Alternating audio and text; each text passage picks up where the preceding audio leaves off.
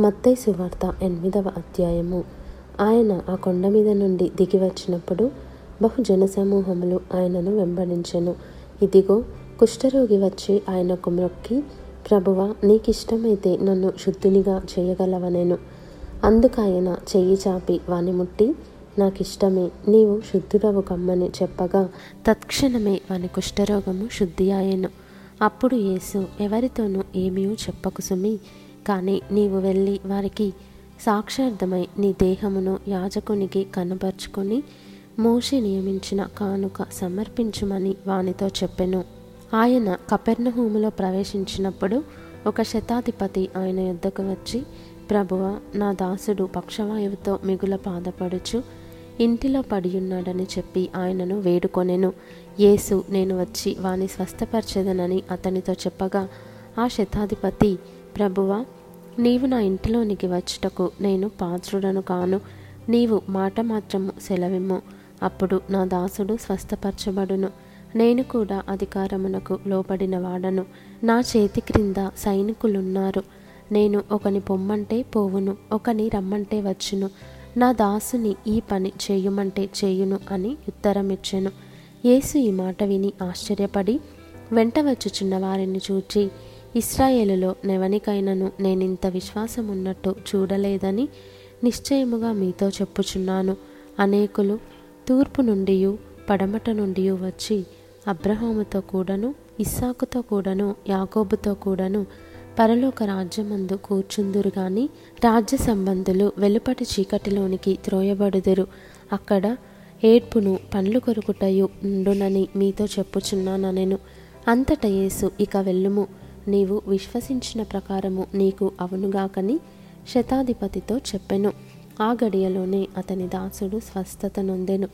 తరువాత యేసు పేతురింటిలో ప్రవేశించి జ్వరముతో పడియున్న అతని అత్తను చూచి ఆమె చెయ్యి ముట్టగా జ్వరం ఆమెను విడిచెను. అంతటా ఆమె లేచి ఆయనకు ఉపచారము చేయసాగెను. సాయంకాలమైనప్పుడు జనులు దయ్యములు పట్టిన అనేకులను ఆయన యొద్దకు తీసుకొని వచ్చిరి. ఆయన మాట వలన దయ్యములను వెళ్ళగొట్టి రోగుల నెలను స్వస్థపరచెను. అందువలన ఆయనే మన బలహీనతలను వహించుకొని మన రోగములను భరించెనని ప్రవక్త అయిన యష్యా ద్వారా చెప్పబడినది నెరవేరెను. యేసు తన యొద్దనున్న జనసమూహమును చూచి అద్దరికి వెళ్ళవలెనని ఆజ్ఞాపించెను. అంతటా ఒక శాస్త్రి వచ్చి బోధకుడా నీవెక్కడికి వెళ్ళినను? నీ వెంట వచ్చేదనని ఆయనతో చెప్పెను.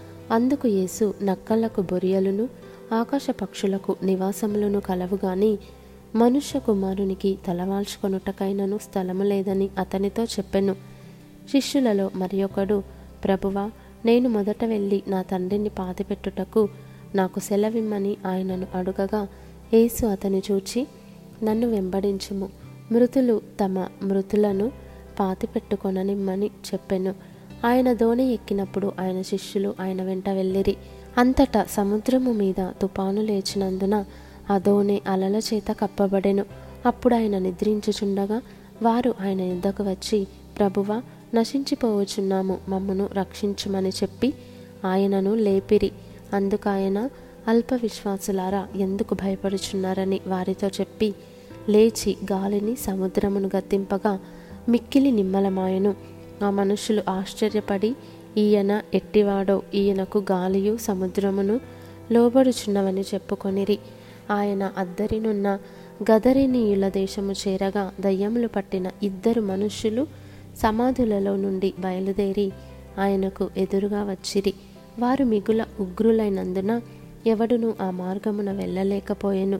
వారు ఇదిగో దేవుని కుమారుడా నీతో మాకేమి కాలము రాకమునిపై మమ్మను బాధించుటకు ఇక్కడికి వచ్చితివా అని కేకలు వేసిరి.